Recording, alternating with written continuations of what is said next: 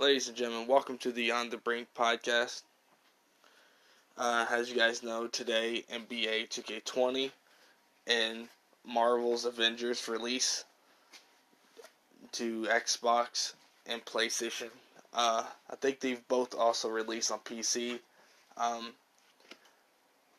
heard some people say some bad things about the NBA game. From what I've seen of it, the career mode, it looks really good. That's usually what I play when I get the games.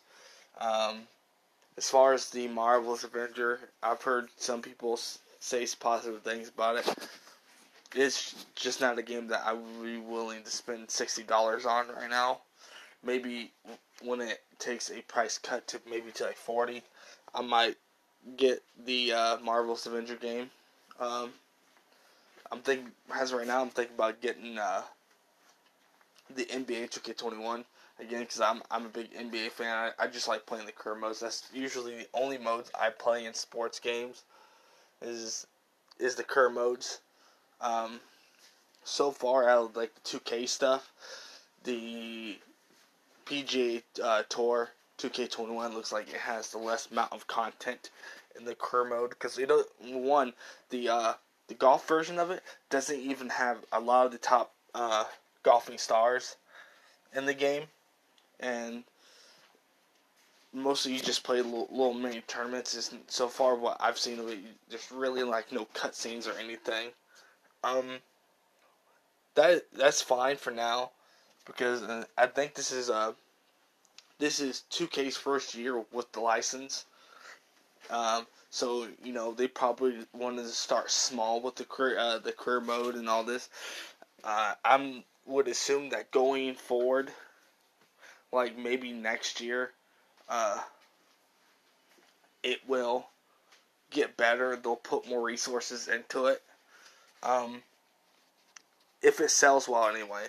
Now, if it bombs, then probably not. They'll probably won't do as much. But I think it'll make decent sales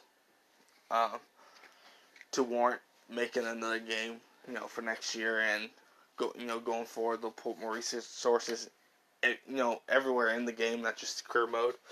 They'll probably get more of the top golfers like Tiger Woods and stuff, and like Rory McIlroy into the game going forward. So I'm not too much worried about that. I know there for a little bit that, you know, there was a hashtag on Twitter, and, you know, hashtag drop EA. People are wanting the NFL to drop EA from their publishing license due to the reception of Madden 21. And I usually do get the games. I only get the games for the career mode. I don't ever touch the like Ultimate Team and none of that stuff. But I can see where people have a problem with it because with a lot of things I have seen with the Ultimate Team, it's very much a cash grab.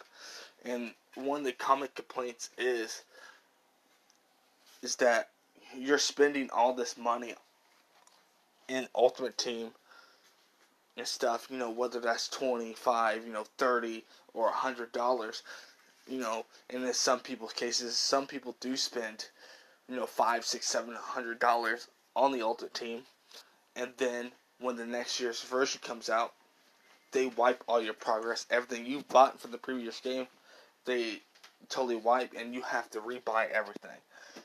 Now, I could understand that, like, whatever you buy gets transferred over to the next year's version, so you don't lose anything.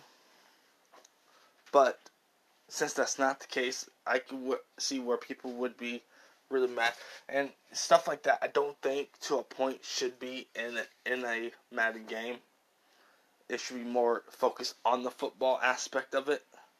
And then if you do go to the free cam, I've seen people post it, that if you look on the sidelines, it does say Madden 20, so they still have that asset in the game, even though this is not the last year's version. Stuff like that does not give EA a good look. And we've heard that over, you know, in the Madden franchise, they made over $4 billion off it.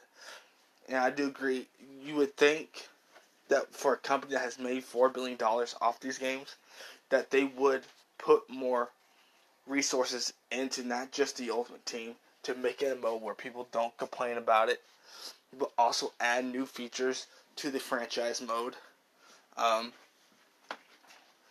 and stuff. You know, that's where people, real football, a lot of football fans want to play. It's the franchise mode, to be able to play as the coach, to be able to play as the owner, or be able to play as an NFL star, you know, if that's your choice.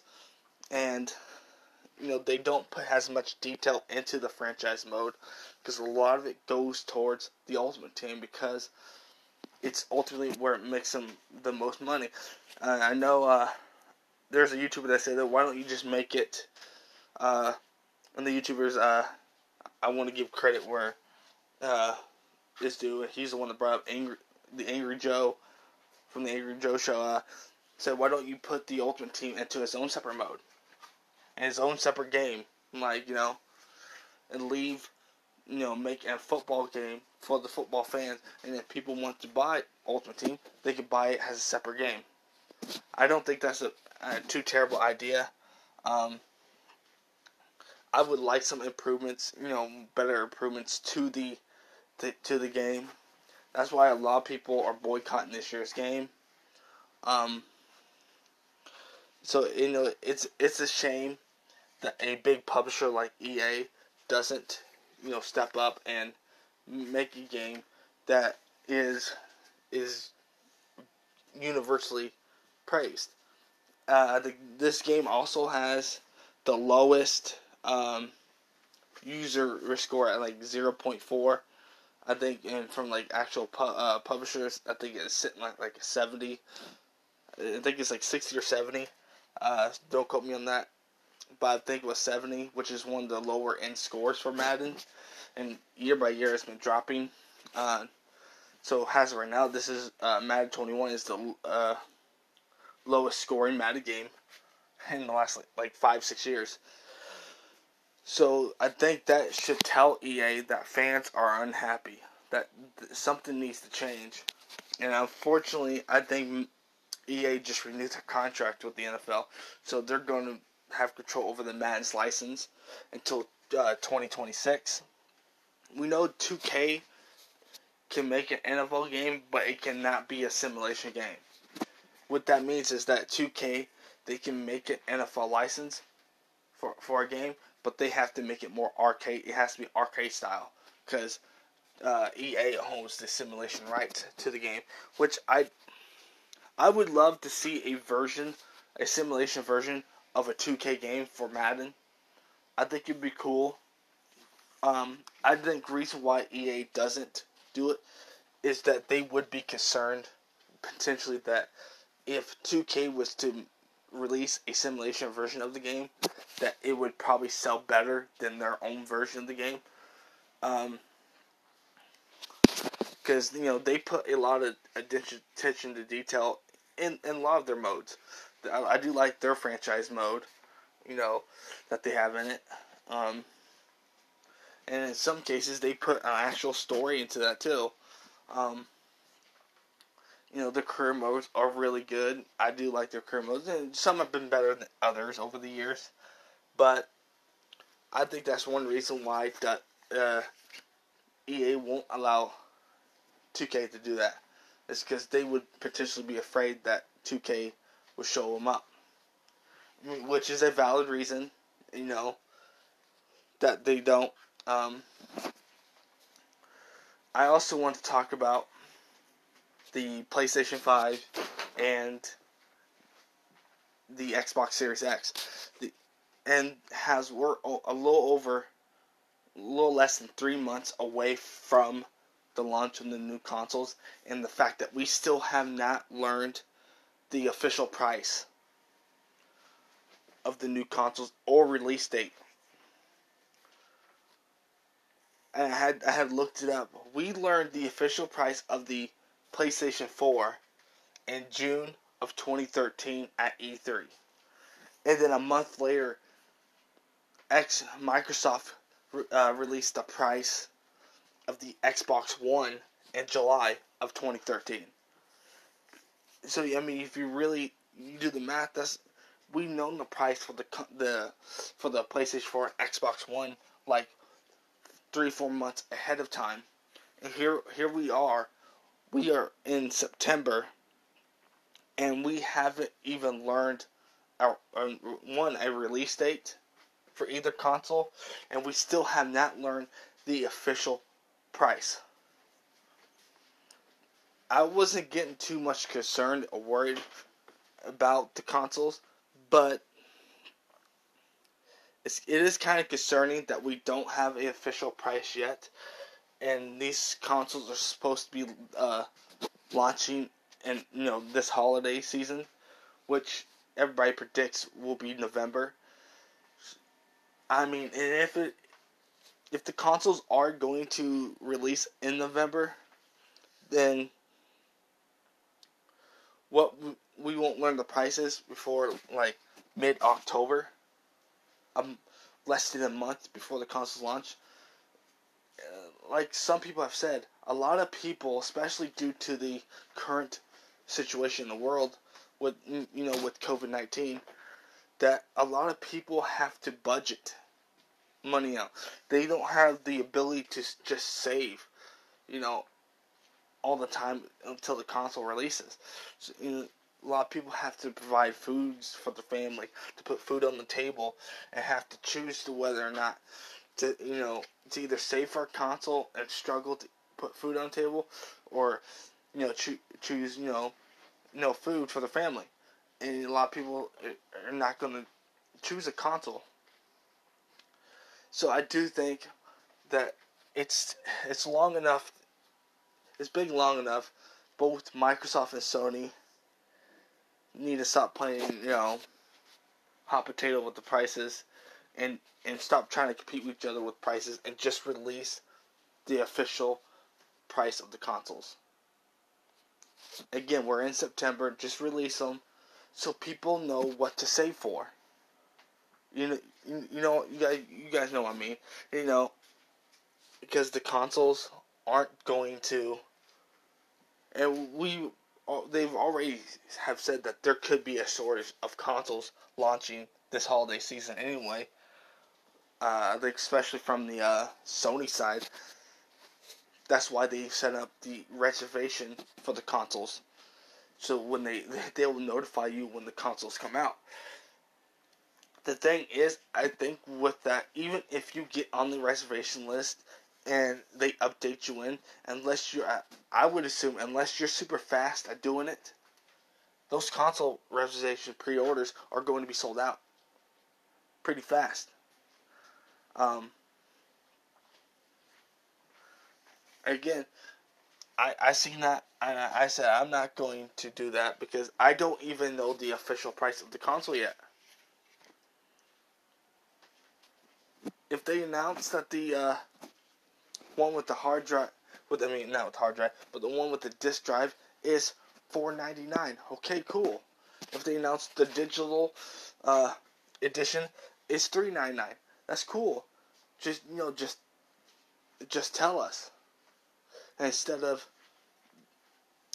saying nothing, because some people are starting to get concerned that we may not learn the price right before launch, or a little less than a month before the launch of the consoles. I don't think that's the way it should be. I think by this point we should have known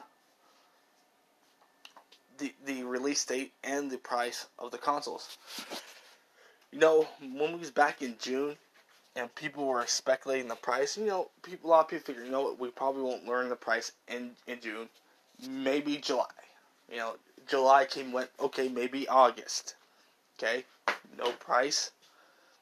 We're definitely going to learn it early September. We're in early September. We still haven't learned the price yet. Maybe they will. Maybe they'll release the price September 9th. I don't know. But yeah. And also on the Nintendo front, Nintendo have officially revealed that they are doing a a Mario bundle, I think, with Mario Sunshine, Mario 64, and I think Mario Galaxy. I think that's all in one bundle. People are super hyped for it. We have heard rumors about it for quite a while now, and Nintendo finally, released that is happening. I don't know when it's supposed to release. I don't know if it's already released. I'm sure if somebody that knows that information will correct me. But Nintendo is hyping up on their end, especially with supposed new consoles launching this year. They still have a few hidden gems that we talked about before. Breath of the Wild. We got Bayonetta 3 at some point. I'm sure they have other games that they might be potentially ready to launch going in to the end of this year and early next year. And I want to also quote another YouTuber by the name of Review Tech USA. He said, just delay the consoles.